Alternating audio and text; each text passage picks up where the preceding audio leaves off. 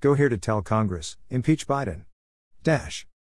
Energy and Commerce Committee Republican Leader Kathy McMorris Rodgers, R W A, and Health Subcommittee Republican Leader Brett Guthrie, R K Y, released the following statement regarding the twenty twenty-one Medicare Trustees Report.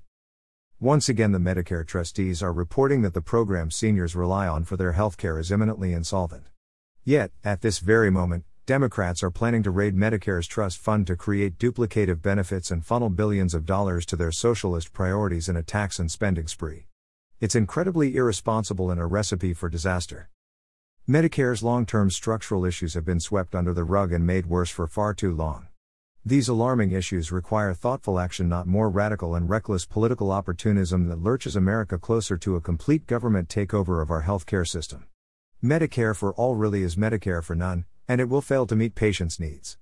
Democrats must take this report seriously and work in a bipartisan way to strengthen, modernize, and preserve Medicare for seniors today and for future generations.